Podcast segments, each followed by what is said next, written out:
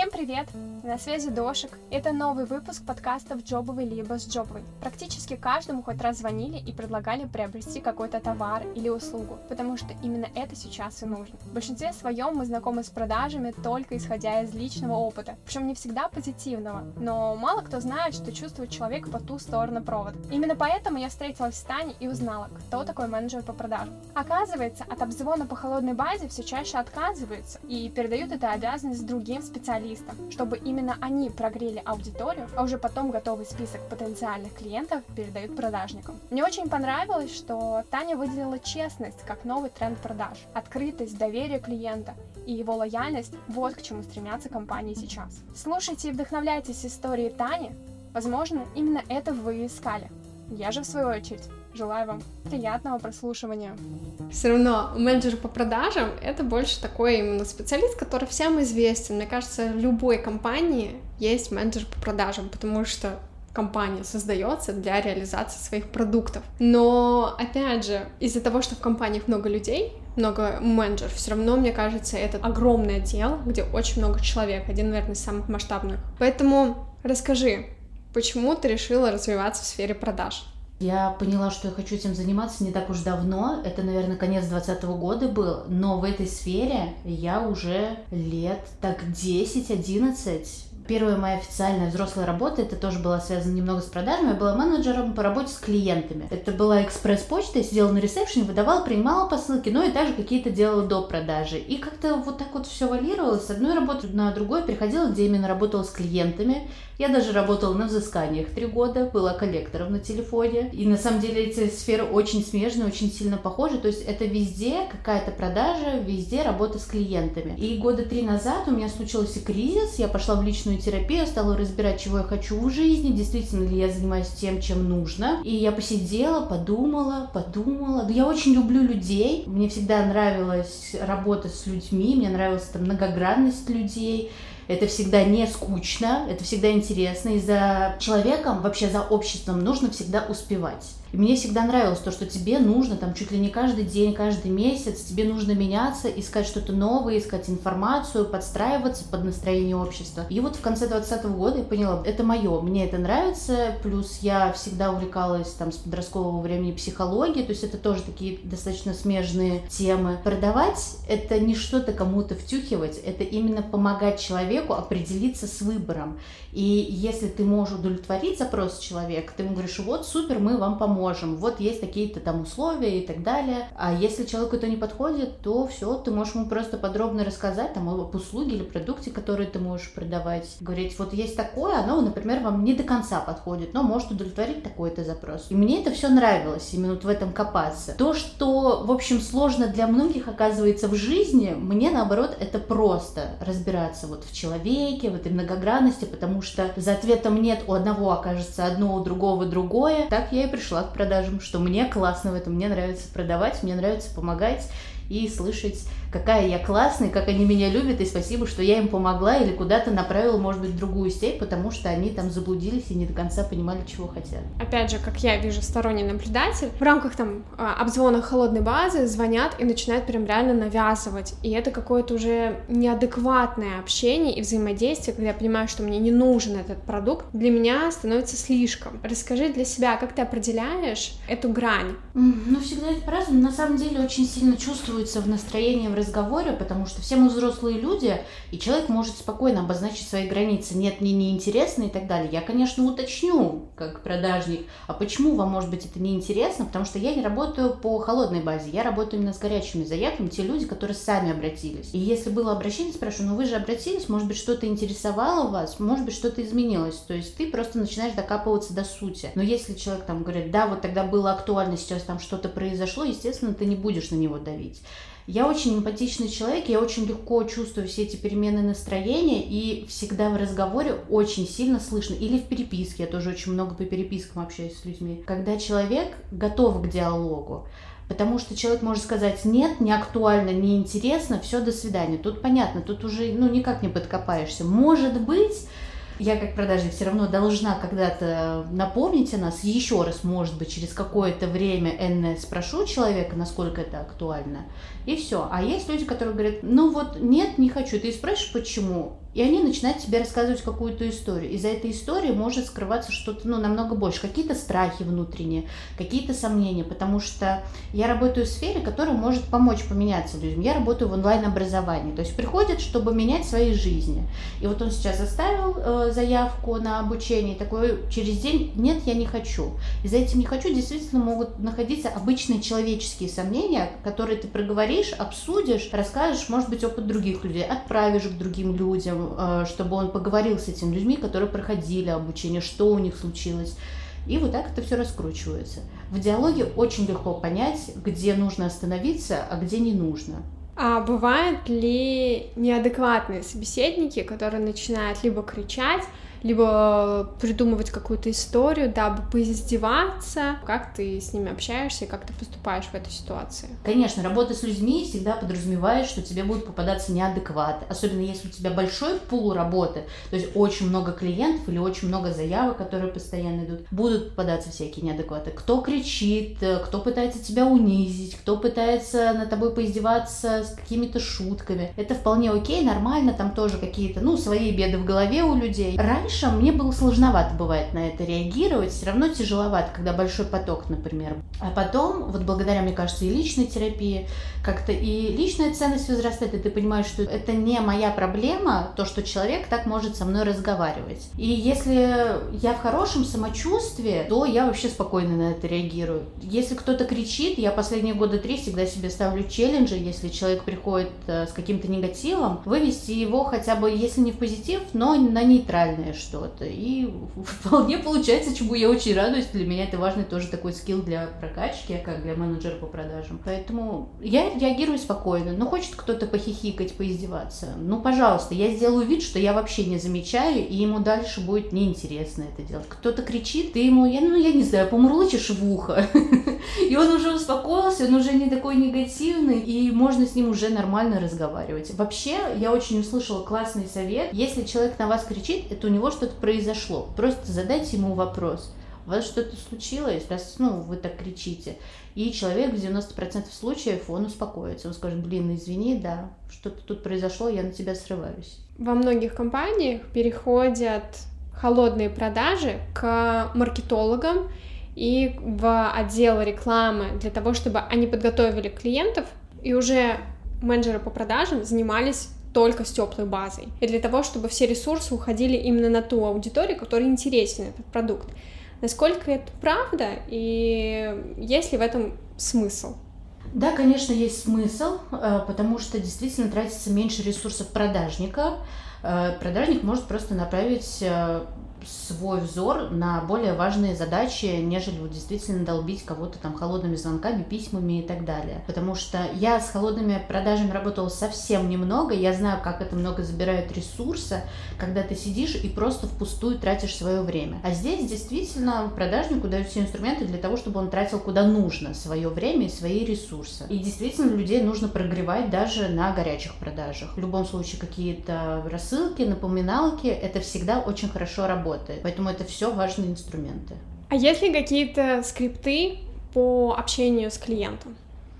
Конечно, есть. Он не жесткий. Есть э, скрипт, которые используются повсеместно везде, но это буквально там, например, приветствие, там выявление потребностей, презентации и так далее. Мне этот скрипт не совсем близок, я не по нему работаю, и я смотрю тоже одного мужчину, не помню, как его зовут, на YouTube периодически. Он тоже продажник, и он сам говорит, это уже устаревший скрипт, сейчас буквально скрипт там состоит там из двух пунктов. Занимались ли раньше, или там пробовали ли этот продукт раньше, и что вы хотите получить там от этого продукта, чтобы понять, как правильно презентовать уже человеку и действительно, какие у него есть потребности, чем разворачивать огромный скрипт. То есть скрипт — это вот, ну, буквально от чего ты можешь отталкиваться, то есть как правильно вести диалог, в каком русле, в какой последовательности. А так, прям жестких рамок у этого скрипта не бывает. Ну, наверное, бывает в каких-то вот сферах банковских, что-то с юридическим связано, где действительно нужно соблюдать какие-то законы и нельзя сказать какого-то лишнего слова. То есть, например, где нельзя сказать что-то то, точно, а можно только какую-то более плавную формулировку. Это да, там более жесткие скрипты. А так в продажах скрипт, он достаточно плавучий. Просто главное знать, какой вопрос за каким задавать и где правильно сделать презентацию продукта. Потому что нельзя ее, например, сделать в самом начале или в самом конце. Она обязательно должна быть где-то в середине. С какими сложностями ты столкнулась, когда начала работать в этой сфере? Я вообще не считаю, что я даже что-то продаю до сих пор. Просто я общаюсь с людьми, мне в кайф, и мне еще за это денежку платят. Такая, вот это я хорошо устроилась в жизни. Иногда, наверное, были сложности называть цену клиенту. И я знаю, что у многих действительно существует такая сложность, когда нужно за свою услугу, за услугу, которую ты продаешь от компании, назвать сумму. И многие этого боятся. Думаю, у меня было такое же какое-то время. Потом как-то подпривыкла и все. Какие качества необходимы продажнику? В первую очередь, я считаю, что это эмпатия как и любая работа с клиентами, даже не в продажах. Эмпатия — это не прочувствовать человека, а эмпатия — это всегда про то, чтобы понять человека. Любознательность, а продажник должен быть любознательным, нельзя сидеть, и там то, что работало у тебя год назад, оно сейчас может, скорее всего, уже не работать. Ты должен быть любознательным и изучать информацию тоже самостоятельно, если компания тебе не предлагает такие инструменты. Ну, нужно быть, наверное, настойчивым, ну, чтобы вот страх настойчивости у тебя отсутствовал, либо ты его преодолевал. Потому что продажа это действительно может быть где-то продавление, а, поэтому здесь нужна настойчивость. Когда мы говорили про скрипты, ты сказала, что могут отличаться скрипты вот в юридической, банковской сфере, а еще какие-то есть особенности. Например, ты уже сказала о том, что занимаешься продажей онлайн-курсов образовательных. Mm-hmm. Есть ли какие-то там особенности? Там особенность в том, что там всегда клиенты очень милые, очень добрые, очень доброжелательные. Они почти никогда не конфликтные. Это действительно может быть один человек на сто найдется, который пытается тебе как-то нагрубить или повышает голос.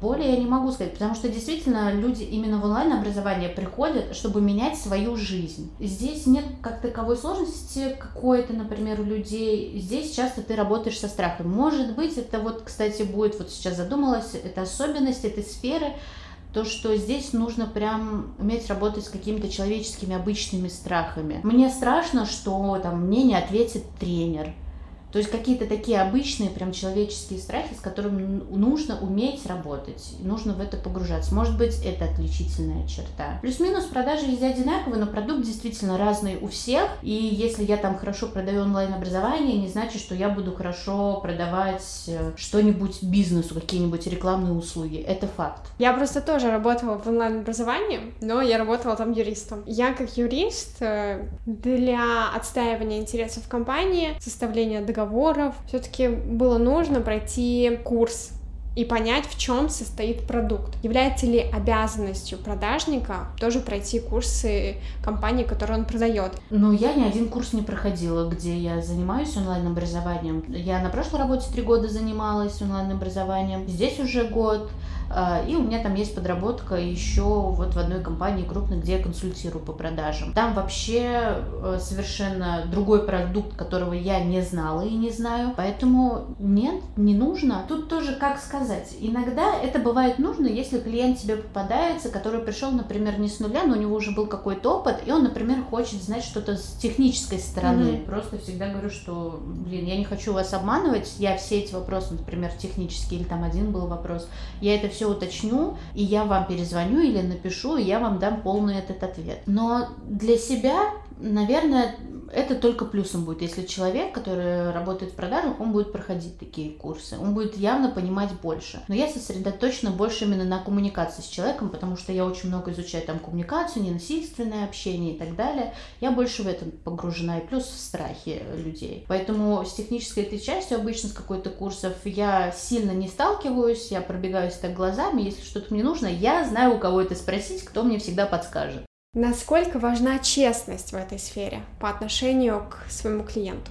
Блин, я считаю, что на все сто. Потому что если ты будешь нечестен, где-то приврешь, потом это клиент сам почувствует, это он увидит, что тебе сказали одно, а на деле получилось другое. Это будет просто дальнейшим антирекламой. Я всегда топлю за честность, за искренность. Искренность – это новая продажа, откровенность – это новая продажа в, нашем, в наше время. Это продает, это всем нужно, все устали зачастую даже просто от красивой картинки, которые мы рекламируете, все хотят действительно знать правду. Я продаю только через правду, я никогда нигде никому не привираю. Я могу рассказать, например, очень красиво, и сладко, как многие говорят. Но я ни в коем случае не скажу и не привру где-то. Клиенты пишут комментарии, отзывы про компанию, про продукты, которыми они пользуются. И бывает, что они указывают имя конкретного менеджера, с которым они разговаривали, который им продал этот продукт, оказавшийся пустышкой и так далее. Мне интересно, как компания реагирует внутри, опять же, на такой отзыв. Тут зависит очень сильно от компании. На предыдущем месте, где я работала, я не знаю, как работали или не работали с этим, потому что у нас отдел продаж как будто бы отгорожали от какой-то дополнительной информации. Там, где я сейчас работаю, я вообще единственный менеджер по продажам, я вообще сюда пришла первой, и я буквально с нуля выстраиваю отдел продаж, я очень много там делаю, помимо того, что я продаю. Продаю, иногда, мне кажется, это моя вообще, ну, такая дополнительная опция, и основная уже. И здесь мы работаем с этим. Там ко мне обращается мой руководитель там учебного центра, спрашивает, например, как лучше поступить. Мы это все обсуждаем. Я, естественно, говорю, как где лучше. Типа, если что, я и готова сама где-то ответить. Это, наоборот, было бы суперски. Если бы вот каждый такой комментарий, где указано прям имя, если бы с этим человеком прям разговаривали, прослушали, может быть, звонки, там переписку просматривали и так далее. Это действительно дает какой-то рост. Потому что, ну, мало ли, ну, действительно, а может быть, у человека было плохое настроение, а может быть, ну, вот действительно что-то случилось серьезное у него, может быть, дома, и из-за этого он мог что-то так сказать, что клиенту даже могло показаться, что ему нагрубили. Это тоже вполне нормально, у каждого разная там тональность голоса, и ему, может, просто показалось, что ему нагрубили. В этих ситуациях нужно всегда разбираться. Если откровенно, конечно, грубость была со стороны менеджера по продажам, здесь вдвойне нужно разбираться, почему так произошло, производить беседы с этим сотрудником, но в компаниях не всегда так происходит. Я знаю, что некоторым основателям компании, в принципе, вообще плевать на эти отзывы. Подумаешь, один отзыв оставили такой негативный, ну, зато там остальных там 20, 30, 50, 100 позитивные. Что тебя вдохновляет в этой сфере? О, я обожаю разговаривать с людьми. Серьезно, я просыпаюсь в плохом настроении, я иду общаться с клиентами, и я прям воодушевляюсь. У нас происходит всегда в основном классные диалоги, и меня это очень сильно вдохновляет. Мне очень нравится слышать фидбэк потом от них, что спасибо, благодаря вам я там, может быть, определился, вы мне дали какую-то важную информацию для меня и так далее. Вы мне рассказали или там вы меня успокоили. Я очень часто шучу, что я на самом деле работаю психологиней у клиентов, а не менеджером по продажам. И вот люди это то, что меня вдохновляет, и ради чего я это все, наверное, и делаю. Мне нравится помогать. Это вот мое основное. Я не продаю, правда. Я помогаю понять, хотят они этого или нет. Что тебе раздражает. Продажникам, правда, очень часто плохо относятся, хотя они приносят деньги в компанию. Я проходила очень много разных собеседований. Многие хотят, чтобы ты перерабатывал без дополнительного заработка, то есть не хотят оплачивать это. А чтобы ты там был постоянно на связи. За это хотят тебе платить э, какие-нибудь гроши. Это просто кич нашего общества, потому что в продаже часто люди идут без опыта, просто идут и так далее. То есть продажа это такая сфера, вот любого человека просто чуть ли не берут с улицы и пытаются, может быть, чему-то обучить, научить, чтобы он продавал. Не то, чтобы они проходят как какой-то отбор. И из-за этого, наверное, складывается такое в целом отношение по рынку. Мне от этого очень грустно, потому что, когда, например, в прошлом году я искала работу, я прошла много собеседований, но я сразу расставляла границы. Я знаю, как я классно работаю, что я умею, я знаю свою ценность, и я расставляла границы, то, что я не буду перерабатывать. У меня есть выходные, выходные я вам не буду отвечать. У меня есть план, я буду его делать, моя мотивация вообще его выполнить сверх нормы, чтобы получить э, деньги побольше. Все-таки в продаже идут зачастую ради денег. Но, например, многие отказывали, потому что говорили, нет, нам нужен человек, например, который будет перерабатывать. Или даже откровенно об этом не говорили. Относятся к продажникам как, ну, ты уйдешь, другой придет, вот сейчас кого-нибудь найдем с улицы, ну, ты хочешь больше зарплату, но мы не хотим тебе платить больше зарплату, мы лучше заменим тебя сотрудником, который будет хуже работать, но зато будем ему меньше платить. И это вот с таким сталкиваешься повсеместно, даже если ты топовый сотрудник. И последний вопрос. Что ты можешь сказать начинающим продажникам? Ой, слушайте всегда свое сердечко. Оно вам плохого точно не подскажет, потому что меня на многих работах пытались переделать под какие-то скрипты. Ничего не получалось. Получалось, когда ты делаешь действительно все от сердца и все в удовольствие. Хотите, пробуйте. Будет страшно, может быть, кому-то. Многим страшны продажи. Многие вообще менеджеров по продажам боятся, как огня, я это тоже знаю. Не слушайте злых языков, делайте от сердечка, любите людей, любите себя и просто пробуйте. Через э, пробы, ошибки вы найдете свой стиль и будете работать уже просто на лайте. Потому что первоначально это может казаться действительно очень сложно, нужно очень много изучать, много чего-то делать. Когда находишь свой стиль, с опытом приходит то, что ты работу делаешь достаточно быстро, качественно, и еще бывает, что можно совмещать несколько проектов и получать еще больше денежек. Спасибо большое. Мне было очень интересно послушать про эту сферу продаж, которая повсеместна, которая окружает постоянно, где бы мы ни находились, в онлайне, офлайне. И я надеюсь, что было приятно слушать не только мне, а еще и всем моим слушателям. И если вам также понравился выпуск, то обязательно расскажите про него всем своим друзьям, близким и знакомым. Подпишитесь на подкаст, если вы вдруг еще этого не сделали. А я пойду дальше искать новых гостей. И всем пока!